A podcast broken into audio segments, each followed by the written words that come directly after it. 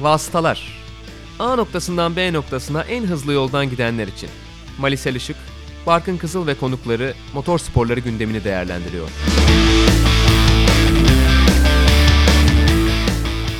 Vasıtaların pilot bölümüne yavaş yavaş başlıyoruz. Hakikaten de yavaş yavaş başlıyoruz. Ee, Spa-Francorchamps haftasını geride bıraktık. Belçika Grand Prix haftasını geride bıraktık. Pilot bölümde biraz ondan bahsedeceğiz. Sonrasında e, onun üzerine açıklamalardan ve işte sonrasında neler konuşuldu ondan bahsedeceğiz. Formula 1 Espor'a gireceğiz. Ardından Porsche Super Cup'la ilgili konuşacağız. Belki ucundan kıyısından da Dünya Dayanıklık Şampiyonası'nda yeni sezon açıldı. Bunlara değineceğiz. Günün menüsü bu şekilde görünüyor. Ben Malis Elişik.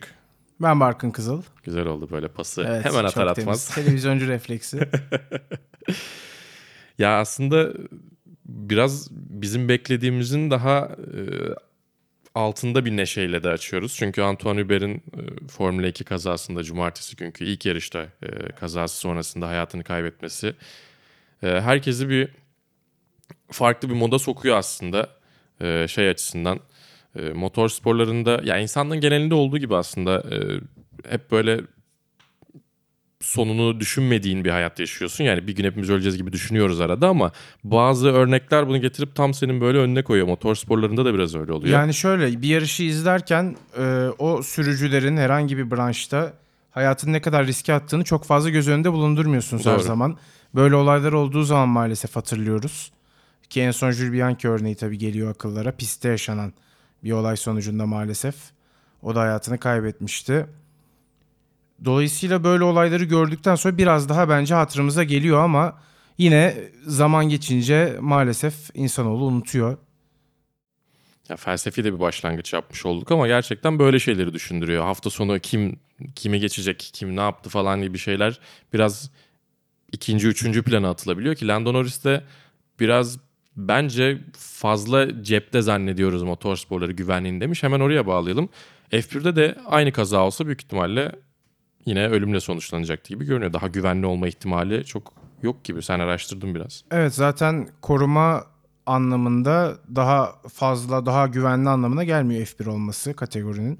Ee, ve daha büyük bir araç, daha yüksek hızlarla gidilen bir seri, Daha ağır bir daha araç. ağır bir araç. Dolayısıyla kazanın şiddeti belki de biraz daha büyük bile olacaktı eğer F1'de böyle bir durum olsaydı. Umarım olmaz tabii hiçbir zaman. O yaşam hücresi hemen hemen aynı zaten. Evet. F3'te de, F2'de de, F1'de de e, biri diğerine göre fersah fersah daha korunaklı değil. Şeye gidersen fark edebilir belki işte. Formula Renault 2.0 ya da daha farklı serileri ama Formula 1'in resmi alt serilerinde bu güvenlik ula- ulaşılabilecek zirve noktada zaten. O yüzden çok yapılabilecek bir şey yok gibi. İşte o kazanın o noktaya gelmesini engelleyebilecek şeyler olabiliyor. Tıpkı Jules Bianchi kazası sonrası aracı koruyabilecek herhangi bir şeyden ziyade sanal güvenlik aracı girdi. Yani sanal güvenlik aracı diye bir kural ortaya çıktı ve dolayısıyla pistin üzerinde öyle bir durum varken araçların hızlı geçmesi engellendi. Bunda da belki e, yine duvara çarpan aracın tekrar piste fırlamasını engelleyici bir şey. Bir çakıl Evet, havuzu bunun için Radyon dışına çakıl havuzu düşünülebilir ki galiba düşünülüyormuş da zaten Spa'da. Ee, belki bu Orange Radyon çıkışı bölümüne yine çakıl havuzu gelecek. o biraz motosikletçiler istemişler galiba değil mi? Öyle bir şey de duydum. Yani Motosiklet kalıcı olacak mı göreceğiz ama bence Hmm. bu kazanın etkisinden dolayı kalıcı yapmayı düşünebilirler. Ha evet bir de öyle bir şey var. Yani modüler bir şey de yapabiliyorlar. Evet. Ee, Rallycross dünya şampiyonası zaten bu sene Spa'daydı. Eski layout'u kullandılar. Sola doğru dönüp çıkılan Oruj bölümün, Oruj Radion kısmını. Evet öyle bir şey yapabilirler ama tam anlamıyla önlemesi, engellemesi mümkün değil. E tabii bir taraftan e, hep konuşulan bir şey belki ama yani motor sporlarında hayatını kaybeden herkes için çok büyük şeyler başaracaktı diye bir arkasından yüceltme olur. O doğrudur değildir tartışabiliriz ama Antoine Hubert gerçekten yeteneği olan ve geleceği parlak isimlerden biriydi. Son Grand Prix 3 şampiyonu. Bu sene biraz öğrenme yılında olup önümüzdeki yıl belki e, şampiyonluk adayı olabilirdi F2'de. Bir de şunu Yapacak söylemek şey yok. istiyorum. Gerçekten çok güzel vefa örnekleri gördük. Yani Hmm. e, bu kapalı bir camia olduğu için biraz motorsporu herkes birbirini tanıyor. E, mesela bir kategoride yarışmadıysanız daha gençken yarışmış olabiliyorsunuz birileriyle. Zaten sadece Formula 1'de değil diğer serilerde de hem gerek saygı duruşu yapıldı hem e, o meşhur sticker görmüşsünüzdür mutlaka. E, işte Antoine için yarışıyoruz sticker'ı. Çoğu aracın e, üzerinde yer almıştı. Yani sadece Spa'daki yarışlarda da değil. Silverstone'daki WEC mücadelesinde de örneğin bunu gördük. IndyCar Portland'da bir dakikalık saygı duruşu yaptı. Sticker'dan emin değilim. Bir de şey güzel oldu. İlk defa gördüğümüz bir şeydi o ve e, Will Buxton'ın zannediyorum bir taraftarla konuşup bunu Twitter'a yazması ardından herkesin bunu yaymasıyla ortaya çıkan bir saygı duruşuydu. 19. E, turda alkış yaptılar 19 numarayla yarıştığı için Antoine Hubert. Bak o da şık bir hareketti bence. Yani şu ana kadar gördüğümüz bir şey değil. En azından motorsporlarında, futbolda daha çok gördüğümüz şeylerden biriydi. E bir taraftan psikolojik olarak herkesi etkiliyor.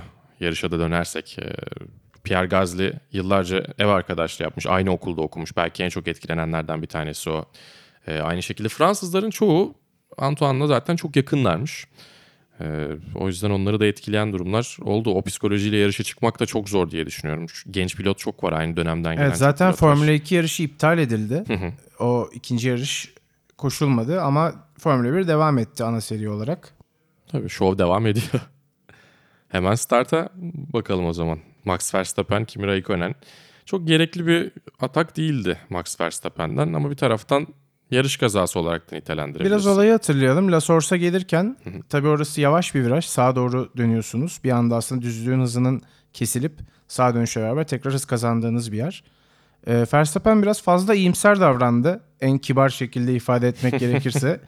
E, Raikkonen'in onu muhtemelen görmediğini ben düşünüyorum sağında.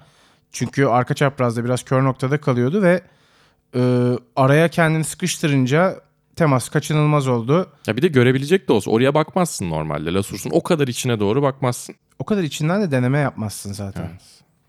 Yani bir şeylerin ters gitmesi gerekiyor Biraz işte. fazla gözü kara davranmak işte böyle sonuçlara sizi ulaştırabiliyor. Ee, yani şöyle düşünmek lazım. Çok uzun yarış aslında. 44 tur.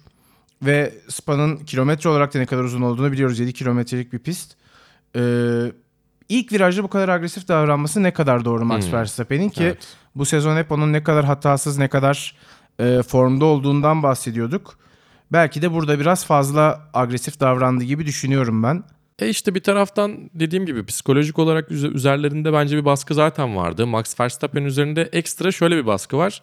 Ya tribünlere bakıyorsun turuncu. Yani Sandford önümüzdeki yıl gelene kadar Spa Verstappen'in evi ki zaten Hasselt Belçika doğumlu aslına bakarsan. Belçika pasaportu da var. Hollanda lisansıyla yarışıyor da olsa. E, o yüzden evindeki yarışta üzerinde baskı hissetmek çok doğal. Charles Leclerc'in yine Monaco'da benzer bir problem yaşaması gibi mental anlamda. Ama Max Verstappen bu sene ilk defa eski yıllardaki Max Verstappen gibi davrandı. O konuda katılıyorum. Bir de ikinci kez de dokundu Raikkonen'e gitti sonra Oruç'a Zaten ikinci Kafadan kez dokunuş artık hani çatlama noktasında olan e, ön bölümü dağıttı ve Verstappen kendini duvarda bu arada buldu. o dokunuş Verstappen'i daha ciddi bir kazadan kurtarmış mıdır? Kemal düzlüğünün sonunda o, o süspansiyon üzerine binen yükle parçalansa daha yüksek Evet, bir hızla bir yere vuracaktı. O da ilginç. Belki öyle bir şey olmuştur. Bilemeyiz onu da. Ya Bir de en büyük hayal kırıklıklarından bir tanesi Lando Norris oldu ki günün pilotu da oldu aslında oylamalarla. Evet en azından te- e, teselli oldu onun için. Ya son turda da durmazsın yani. Çok Senin paylaşmayı çok sevdiğin bir anekdotu var bu kazayla ilgili. Motoru çok fazla yani insanların önüne atmak istemiyor Lando Norris. Sen söylemek ister misin? Ben Yok söyleyeyim mi? sen de lütfen. Yarıştan sonra ne oldu Lando falan diye soruyorlar. İşte güç kaybı yaşadım. İyi de bir motor arızası mıydı? Ya işte güç veren bir şey vardı bana artık vermiyor. Ya spiritüel bir şeyden bahsetmiyorsun. Desene bu Renault motor yapmayı öğrenemedi hala diye. Ay Alonso'dan sonra da bu kadar tatlı adamlara yetişim haklarının şansı aslında. Carlos Sainz ile Lando Norris çok iyi anlaşıyorlar. Çok sempatikler. Hızlılar ikisi de. Carlos Sainz çok iyi puanlar topluyor. Yani hepsi bir aradayken geleceği çok parlak. Ama ben olsam Renault motorunu gerçekten gömebilirdim. Çünkü sene başından beri benzer problemler hem McLaren için hem Renault'un kendi takımı için yaşanan durumlar. Ve bir de üstüne çok eziyetli bir son tur. Son 10 metre 15 metre içerisinde gidemez hale geldi. Bir de hani motoru kıssa bir tur daha atabilse yine klasmana girdi 11. bitirdi. Çok yazık 5. gidiyordu yani senenin en iyi kariyerinin en iyi sonucu olacaktı. Ve çok da istikrarlı bir şekilde 5. gidiyordu. Yani çok uzun süre 5. götürdükten sonra yarışı gerçekten çok tatsız olduğu onun için. akıllı bir start aldı. Ee, az önce bahsettiğimiz Verstappen Raikkonen temasında dışarıya taşanlara çok teşekkür ediyorum diyerek onların içerisinden girdi. Sonra Evet, da startla koydu. beraber birçok sıra kazandı zaten. Onun dışında çok fazla geçiş yaptı mı pist üzerinde? genelde yalnız bir yarıştı. Yani önünde de arkasında da çok kimse yoktu. Ki bu iyi bir şey aslında. Çünkü öndekilere zaten yetişebilecek hızı yok. E, arkadakiler de ona yetişmedi. İyi bir yarıştı. Karşılığını alamadı yani. Yazık oldu. Yine yüzü gülüyordu. O da ilginç. Eve gideyim de akşam meme paylaşayım. Twitch'ten goy goyunu yapayım diye. Yani resmi olmasa da zaten McLaren'in motoru değiştirme düşüncesiyle ilgili bir dedikodu var şu anda. E, o kesinleşince yine konuşuruz zaten ileriki bölümlerde de. Bir de yani McLaren Mercedes olur Motor olursa sağlayıcısını yani. değiştirecekler tabii motoru değiştirmek Yani derken. McLaren Ferrari olmaz. Evet. Şirk. Ee, onun dışında Honda'ya geri dönmezler. Öyle bir şey zaten yok. Renault şu anki motor. Dolayısıyla olursa McLaren Mercedes'in geri dönüşü de ilginç olabilir yani. Daniel Kvyat. Evet adamım. Çok seviyorsun sen onu. Yani çok güzel bir yarış stili var bana göre. Hı hı. Ee, çok temiz ataklar yapabilen bir isim ve çok istikrarlı gözüküyor bu sene. Hatta işte Albon'un Red Bull'a geçişinden önce acaba Kvyat mı geçecek diye de bir görüş vardı. Çünkü Gasly'nin yani oradan sanki ayrılması, Toro Rosso'ya gitmesi, orada bir takas olması kesin gibi gözüküyordu bana göre. Çok beklenenin altında kaldı Pierre Gasly ve yani üzerinde baskı yok, baskı yok denmesine rağmen e, çok üzerindeki baskı hissettiğini ben düşünüyorum. Bu cümleler mi üzerinde baskı yarattı dersin? Abi çok rahat ol hiç baskı yok üzerinde diyor. Böyle demeyin çok geriliyorum falan diye kafasına vurmaya başlayan bir Gazi düşünsene. Yani zaten psikolojik anlamda bir problemi varmış galiba sezonun bir bölümünde. Hı hı. E, Hiç kaldıramadı Red Bull baskısını, büyük takımda olmanın baskısını. Bence Toro Rosso'da o da daha rahat edecektir. Sezonun hiçbir noktasında ilk üçte gitmedi bildiğim kadarıyla. Ama şöyle bir şey var. Kariyeriyle ilgili bir daha nasıl o seviyede bir takımla imzalayacak? Toro Rosso ile yarış kazanması yani falan. açıkçası. Çok, Toro Rosso ile çok ekstra bir şey yapması gerekiyor. Bence de bu saatten sonra Ki Kvyat'ın podyumu var biliyorsun. e, evet. Ya bundan sonra Alex Albon kötü bir yarım sezon geçirirse Daniel Kvyat'ı yükseltirler. Albon'la Gazli Toro Rosso'da takılırlar diye tahmin ediyorum. Veya Albon kalır orada. Kvyat'ı yine bir şekilde harcamış olurlar. Onda yapacak bir şey yok. Ama Alex Albon göz doldurdu açıkçası. Evet muazzam yarıştı. Çok arkadan geldi. Hockenheim'da Vettel'in performansına benzer performans neredeyse gösterdiğini söyleyebiliriz. Ki atak seçimi ve tercihi olarak belki daha da üstüne çıkmış olabilir Fethel'in. Ha, iyidir kötüdür tartışabilirsin tabii ki. Çok agresif olmak da her zaman avantajlı olmuyor ama son turda Sergio Perez'e yaptığı atak Evet. inanılmaz bir atak. Aracın yarısı yani lastiğin bir kısmı falan değil. Aracın yarısı çimdeyken geçti ki Kemal Düzü'nde çok herkesin harcı değil onu yapmak. Sergio Perez de özür dilemiş bu arada. Ben dıştan geçecek zannediyordum. İçe girdiğini fark ettiğimde alan bıraktım zaten ona diyor. Hani bilerek sıkıştırdığı bir durum yok ama çok iyi bir geçişti. Christian Horner da çok memnun kalmış. Harika Zaten- yarıştın şeklinde de bir radyo mesajı vardı zaten. Bir de sonrasındaki açıklamalar öncesi de Pierre Gasly ile ilgili en büyük eleştirilerden biri hızlı olması değil. O bir türlü tetiği çekememesiydi. Birinin arkasındayken dibine kadar girmesine rağmen atak denemiyordu. Hızlı bir aracı olmasına rağmen en büyük eleştirilerden biri oydu ve e, Alex Albon'un en çok övülen taraflarından biri Gazi'nin en zayıf görülen tarafı. O yüzden eğer bu şekilde bugünkü yarış daha doğrusu geçtiğimiz hafta sonundaki yarış gibi e, şu anda bahsettiğimiz yarış gibi performanslar sergileyerek sezonu bitirirse bence kalır. Bence çok iyi performans ama Max Verstappen'le aynı anda pistteyken neler yaptığını görmek lazım. Evet. İki aracın durumunu kıyaslayabilmek adına, pist üzerindeki sürücülerin başarısını kıyaslayabilmek adına. Dolayısıyla bence Monza'yı beklememiz lazım bununla ilgili. E tabii ki yine eze eze Verstappen sezonu bitirecektir ama 1-2 yarışta onun önünde kalabilirse bence fazlasını yapmış olacaktır. Bir de Red Bull için çok önemli çünkü Tayland pazarı zaten bence herkes için önemli olması gereken pazarlardan bir tanesi. Güneydoğu Asya işte o bölge en azından. Red Bull'un asıl çıkış noktası Tayland. Dietrich Mateschitz 80'li yıllarda gidiyor. Orada bir enerji içeceği var. Aa diyor bunu biraz e, değiştirelim bir şey yapalım. Kullanalım diyor. Konuşuyorlar, anlaşıyorlar. Logosu falan da aynı logo. E, Tayca bir marka işte adını şu anda hatırlayamadım. Hatırlasam önümde olsa bile okuyamayacağım. E, o yüzden Taylandlı bir pilotun olması güzel.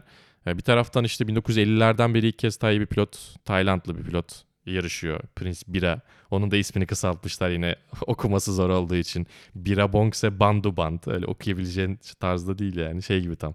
Neydi o İzlanda yanardağ? Eyjafjallajökull Yokul. Helal olsun. O L'yi de... Bunu çalışmadık bu arada. Ya he- hepsi bir araya gelince Alex Albon hakikaten önemli bir değer haline de geliyor. Yani business olarak baktığında da onun orada olması mantıklı geliyordur. Ee, aksanı Britanya aksanı babası Nigel e, Britanyalı bir taraftan. Hani çünkü bazı şeylerde pilotların veya işte sporcuların iyi İngilizce konuşabilmesi de paylaşılabilirliğini arttırıyor. Bunu da düşünmek zorunda kalabiliyorlar bazen insanlar. Anlaşılır bir İngilizce konuşması ya da İngilizcesinin iyi olması. Ee, çok güler yüzü sevimli bir tip. Bir de en çok sevdiğimiz özelliği hadi atıyorum pası sana. Annesinin ismini Müthiş bir isim. Kankamol Albon annesi. Baya K-A-N-K-A-M-O-L Kankamol. Kankamol Albon.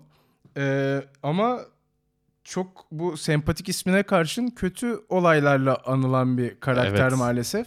Bir dolandırıcılık davası vardı hakkında ve şu Suçlu anda bulunmuş. sanırım hapiste. Eğer Ee, yanlış bilmiyorsam. Bir ara zannediyorum suçlu bulunmuş ama ya süreç devam ediyor ya şu an hapiste. Ya çünkü haber geldikten sonra annemi aradım diyor. İçeri cep telefonu sokmamıştır diye düşünüyorum. Galericilikten bir de tam böyle şey e, aynı süper otomobili iki kişiye birden sattığı için falan böyle arkadaşlık vaadiyle kandırıp isminden. Ama mantıklı bak insanları car sharing ve carpooling'e yönlendiriyor. Sadece yöntemi yanlış. Yoksa mantıklı süper otomobilleri iki kişi kullansa dünya biraz daha az kirlenir. Nigel ve Kankamol Albon'un biricik oğlu şu anda Red Bull'da iyi bir ilk performans, ilk izlenim verdi bence. Çok iyi isim. Ve Sebastian Vettel'den bahsedebiliriz sıradaki ismimiz olarak bence. Çünkü şu ana kadar ondan çok görmediğimiz, daha doğrusu böyle bir senaryo da ortaya çıkmadı ama kendi ideallerini ya da kendi sonucunu ya da kendi e, menfaatini takımın önüne koymayan bir Sebastian Vettel gördük. Ve gerçekten yarışı kazandıran Sebastian Vettel. Charles Leclerc kendisi söyledi değil mi? O Evet, evet. savunmayı Hamilton'a yapmasaydı, birkaç tur onu geciktirmeseydi Hamilton bana yetişecekti büyük ihtimalle. Tabii dedi. olmasaydı ben bu yarışı kazanamazdım dedi. Çok direkt konuştu yani doğrudan konuştu. Harika bir ikinci adamlık yaptı. Ha, bu ikinci adam rolüne büründüğü anlamına da gelmez. Sebastian Vettel yumuşamış işte e, eskisi kadar işte mücadeleci değil artık kafada bitirmiş gibi şeyler de düşünmemek gerekiyor bence. Bence şöyle çok uzun süren bir galibiyet orucu vardı biliyorsun Ferrari'nin. Evet. Ee, ve Vettel de artık bundan bıkmış olabilir. Kanada'da çünkü biliyorsun kendi basit hatası yüzünden Evet. maalesef onlar adına maalesef e, kazanamadılar. Bir ceza durumu olmuştu hatta o da çok tartışılan bir olay olmuştu. Belki takım için ben bir şey yapabilirim.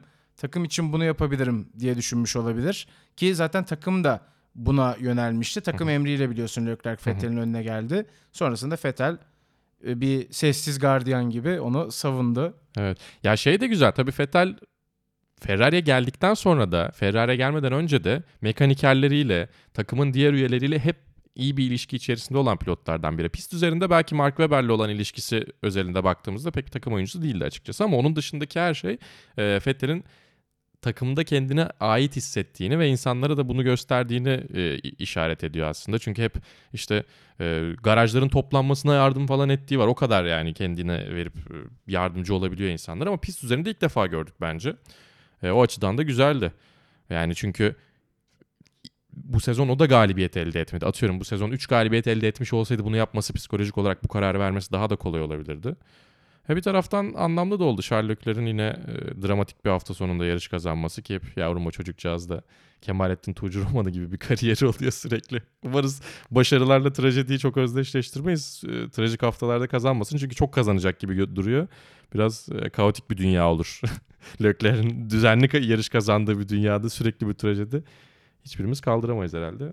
Yani Leclerc ve özdeşleştirme deyince hemen ben şu bilgiyi vereyim. Çok hoşuma gidiyor bu bilgi. Umarım e, gelecekteki başarıları da benzer. 1992 yılında Spa-Francorchamps''ta kariyerin ilk yarışını kazanan bir Alman sürücü vardı. E, Michael Schumacher. Albert Einstein. o çocuk Albert Einstein'dı. evet. E, yani umuyorum çünkü yetenek e, setleri aslında benzer gözüküyor. Hı hı. Leclerc'in de Schumacher kadar iyi bir kariyeri olur. Gerçekten çok sempatik bir isim her şeyden önce. Ee, herkesin sempatisini kazanmış bir isim ki Lewis Hamilton'la da araları çok iyi. Hı hı. Yarış sonrasında sık sık konuştuklarını görüyoruz ki o da zaten Fett, e, düzeltiyorum Leclerc çok daha iyi şeyler yapacak kariyerinde. Çok daha fazla zafer alacak dedi. Herkesin beklentisi bu yönde. Spa'da da çok iyi bir başlangıç yapmış oldu aslında ki bu galibiyet daha önce de gelebilirdi biliyorsun. Hı hı. Ee, hem mekanik Bahreyn'de. problemler hem bazen Leclerc'in kendi sakarlıkları. Bazen de Max Verstappen'in bir dakika demesi. Aynen öyle. Bu galibiyeti biraz geciktirdi ama Spa'da olması bu anlamda bence çok özel ve güzel oldu. Spa aynı zamanda bizim için de Türk motorsporları için de güzel bir hafta sonuydu. Ayhan Can Güven nefis bir Porsche Super Cup yarışıyla ikinci çizgiden daha doğrusu ilk çizgiden ikinci cepten başladı. E, yarışı da ikinci sırada bitirdi. Dylan Pereira'yı çok zorladı. Ki Spa'da çok hızlı. Geçtiğimiz yıl da e, Porsche Fransa Kupası'nda bu yılın başında pardon geçtiğimiz yılda değil. E, bu yılın başında olması lazım. Porsche Fransa Kupası'nda e, yine Spa'da hızlıydı aslında ama Florian Latore ile temas yaşamıştı galiba. Spin atıp gerilere düştükten sonra 20. sıralara düştükten sonra çok kısa da bir yarış 20 dakikalık bir yarıştan bahsediyoruz. 11. bitirmişti. Ben o yüzden Spa'da e, çok hızlı olduğunu biliyordum Ayhancan'ın. Burada Porsche Super Cup'da göstermesi çok iyi oldu. E, bir de şampiyondaki rakipleri batırdılar aslında yani ona rağmen. Amer Müller'le Julian Andlaver. Evet 8 ve 9. sırada bitirdiler yarışı. Sıralamadan itibaren aslında kötüydü onların hafta Hı hı. sonu. Bu çok önemli bir fırsattı puanları toplayabilmek için Ayhan Can için. Şu anda da aslında şampiyonadaki iddiası devam ediyor. İki yarış kaldı bitimi. Ee, aradaki puan farkı hemen söyleyeyim size. Amer Müller ve Andlaer 92, e, Ayhan Can ve Larry Tenford'da 76'şar puandalar. 16 puanlık bir 16 fark var. puanlık bir fark var ki Ayhan Can'ın başına gelen Spielberg'deki talihsiz olay Red Bull Evet. Ring'de eğer o olmasaydı Larry Tenford ona çarpmasaydı. aynen öyle belki de ikisi de hatta Ayhan Can ve Larry Tenford üzerinde ikisi de zirveye daha yakın bir noktada da olabilirlerdi. Hı hı. Aslında Ayhan Can bu sezon yarış kazanmayı önümüzdeki sezon Porsche Cup kazanmayı kendine hedef koymuş gibi gözüküyordu ama Yarışı kazandı. evet, şimdiden çok başarılı gözüküyor gerçekten. Muhtemelen öyle de umuyorum şampiyonayı en azından sezon podyumunda ilk üç içinde bitirecek. Açık ara en iyi çaylak. Bir de öyle bahsetmek Çaylaklarda lazım. zaten çok rahat bir şekilde lider. Ki çaylaklar arasında iyi performans gösterenlerden bir tanesi de ilk kez Porsche Super Cup'ta yarışan Berkay Besler'di. O da 3. en iyi çaylaktı. 12. sırada yarışı bitirdi. Ama o çok tatmin olmamış galiba. Ben istediğim performansı sergileyemedim demiş. Bence kendini gösterdi. Antrenmanlarda birkaç kez e, ön bölümde yer aldı. Birinde üçüncüydü hatta değil mi Evet. bir antrenmanda. Ayhan Can'dan da daha iyi derecesi. Bence isim yapmak için ya da en azından ha böyle bir çocuk daha var. Bak bir Türk daha var diye düşündürmek için insanlara e, fena olmayabilir. Tabii ki bu sadece ilk adım için. E, diğer konularda katılıyorum. Devamlı olması gerekiyor. Belki bizim motor sporlarında son döneme kadar e, eksiğini çektiğimiz şeylerden biri oydu. Şimdi hem otomobilde hem motosiklette bir devamlı olan bir ekol sanki yakalamaya başladık gibi ama işte biraz görmek lazım. 7 sene 8 sene birileri yetişirse bu işi galiba çözdük diyebiliriz. Çünkü Bir de sporda da hep olan bir şey. Genç yaşlı yani genç yaştaki sporcularımız var. Dolayısıyla uzun vadeli proje olarak da bence Türkiye'deki yarışçılık çok iyi bir yere doğru gidiyor. Hem araba hem motosiklet yani artık siz seçin. Güzel günler göreceğiz. Finişli günler diyelim. Böyle bir şey bir program adını böyle yapabiliriz. Bak Türk sporculardan konuştuğumuz. Berkay ile ilgili bir de son bir şey söyleyeyim. Ee, o da Almanya Porsche Kupası'nda yarışıyor aslında. Ki biliyorsunuz Porsche Cup bunların en üstü aslında bütün alt dalların. Buraya gelmek biraz maliyet işi elbette ve ona tek yarışlık bir yatırım yaptılar. O da bu fırsatını daha iyi değerlendirmek istediğini ifade etti. Yani hayal kırıklığı bu şekilde. Hı hı. Yoksa puan alacak pozisyonda yarışı tamamladı. Bu da gayet iyi bence onun için. bir de şey güzel. Porsche Sports Cup'ta Ayhan Can yarışırken Almanya'da başlayıp sonra Fransa'ya e, yükselip en sonunda Porsche Super Cup'a gidiyorsun. Sanki sıralama bu yönde gibi aşağı yukarı. Çünkü Fransa'da e, Benelux aynı zamanda yine e, Almanya Kupası. Bunlardan bir tanesini seçiyorsun sonra diğerlerini deniyorsun. Aynı anda ikisini birden götürebiliyorsun. En son Porsche Super Cup'a gidiyorsun. E, bir yerden başlaması o yüzden senin de söylediğin gibi gayet güzel ve e, devamını da getirecektir umuyoruz yani. Gerekiyor çünkü herkes Formula 1'e gidecek diye de bir şart yok. Herkesin düşündüğü şeylerden bir tanesi o. Niye Formula 1'e gitmiyor? Söylenen bir şey değil şimdi olmayan bir taraftar karakteri yaratıp ona da yüklenmek istemiyorum ama e, devamlık sağlaması için farklı serilerde VEC'te yarışan ki Salih Yoluş'tan bahsedeceğiz. Ayhancan'ın da hedefi o yönde bu arada. Ayhancan'ın hedefi yine DTM Evet VEC. DTM, VEC ve sonrasında benzerleri. yaşlanınca da NASCAR yapmak istiyorum dedi. onu dedi mi? evet evet. Güzelmiş o da. NASCAR da eğlenceli olur. Ve şunu söyledi. Esas bence önemli olan da o. Ee, yani ben bir yolu açıyorum. Benim peşimdekiler benden daha ilerilere gidecek. Hı. Belki Formula 1'de ben yarışamayacağım ama benden sonra benim açtığım yoldan gelenler yarışabilecek. Benim öncülüğümde böyle bir şey olacak şeklinde bir Bu güzel vizyon bir vizyon yaratmış. işte. Evet. Yani bu yaşta böyle bir vizyona sahip olmak bence özel bir şey. Umuyorum şanslıyızdır o konuda ve gerçekten iyi bir ekolün başlangıcı olurlar. O da bizi keyiflendirir tabii ki. Başarılarının devamını diliyoruz. Karne notu, öğretmenin karne notu gibi noktalayalım. Ee, Dünya Dayanıklık Şampiyonası'nın yeni sezonu başladı. Tabii süper sezon bitti. Artık sezonun ortasında başlıyoruz ki Le Mans 24 saatte final yapabilelim. Çok doğru bir karar mı ondan emin değilim bu arada. Çünkü Le Mans 24 saat zaten önemli bir yarıştı. E bir de sezon finalinin ekstra bir önemi daha olurdu. Daha güzel olurdu ama Motosiklet Dünya Dayanıklık Şampiyonası'ndan örnek aldılar. Suzuka 8 saatte bitsin. Şampiyonu da orada belirleyelim diye. Vek de öyle bir şeye girdi. Dolayısıyla Silverstone'la sezon başlıyor. 6 değil 4 Başladı saat. daha doğrusu. Evet, Öyle bir saat. değişiklik var. 4 Hı hı. saatlik Silverstone yarışı. Hı hı. Çok kısa bahsedelim. Tabii Salih TF Sport'la yine devam ediyor. Çok da güzel renk yaptılar bu sefer. Evet, Kıpkırmızı. kırmızı renk. Nefis oldu. Göz alıcı güzel bir renk. Ee, onlar da sıralamada çok iyilerdi ama yarışta maalesef Salih stintini atarken, Salih direksiyondayken bir yarış kazası meydana geldi. Yani herkesin başına gelebilecek Senkronize spin. kazalardan bir tanesi. Aynen öyle.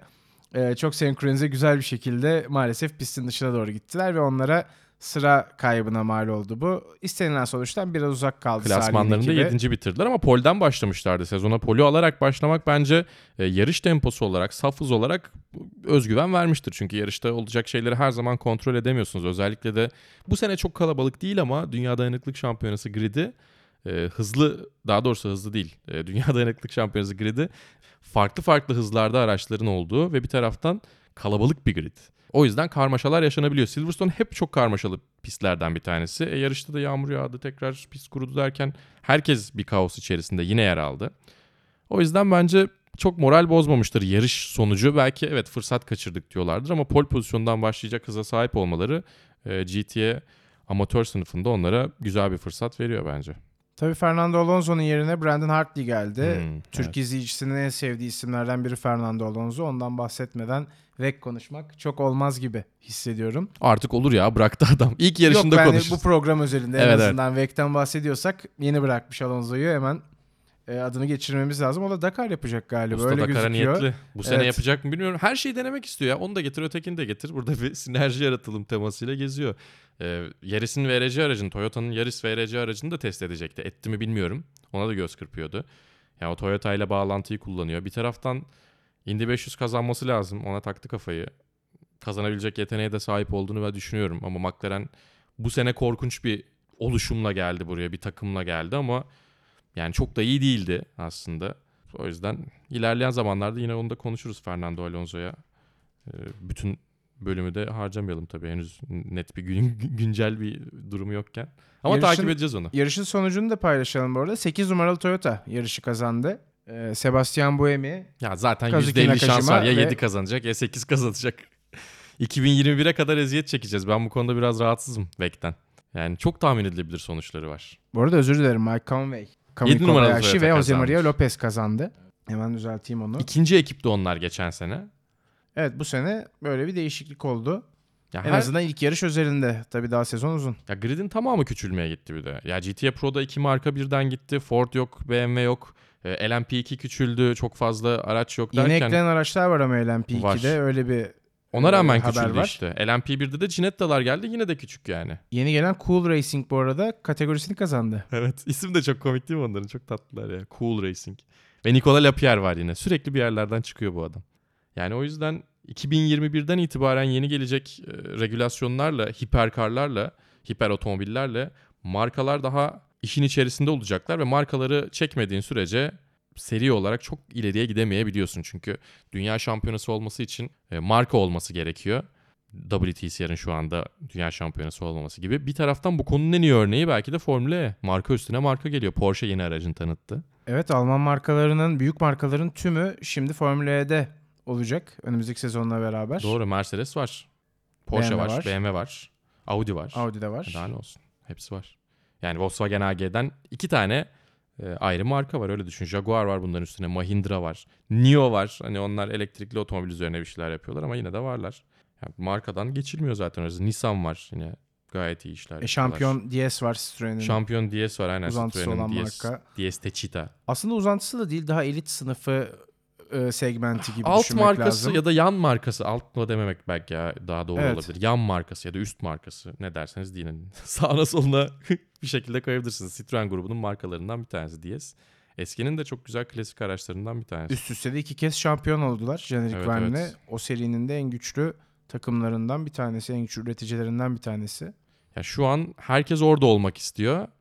VEC de benzer bir şeyler yapmak isteyebilir. Formula 1 herkesin orada olmak olmasını isteyeceği bir şey yaratmakta şu an biraz güçlük çekiyor. Buna çok ihtiyacı yok bence. Formula 1 şu an çiçek gibi gidiyor diye düşünüyorum ben. Keyfi yok denilecek bir durum yok. Sezon harika gidiyor zaten. E biz de sezon harika gittikçe takip etmeye devam edeceğiz. Diğer bütün motor sporları sezonlarında olduğu gibi, diğer serilerde olduğu gibi o hastaların sıfırıncı bölümüne, pilot bölüme yavaş yavaş noktayı koyalım mı Barkın? Koyalım. Şunu da hatırlatalım. Önümüzdeki programlarda tabii ki Superbike'da konuşacağız, MotoGP'de konuşacağız. Daha çok o hafta sonunun geçilen yarışları da takip etmeye çalışacağız ama her şeyi mümkün olduğunca bu 30 dakika 40 dakikaya sığdırmaya çalışacağız. Yani motorlu yarışan taşıtların hepsiyle haşır neşiriz. Dolayısıyla sizlere de bunları aktarmaya çalışacağız. Öyle iki teker, dört teker, elektrikli, benzinli, dizel bunları seçmiyoruz. O yüzden güzel, keyifli olacaktır. Hoşçakalın. Hoşçakalın.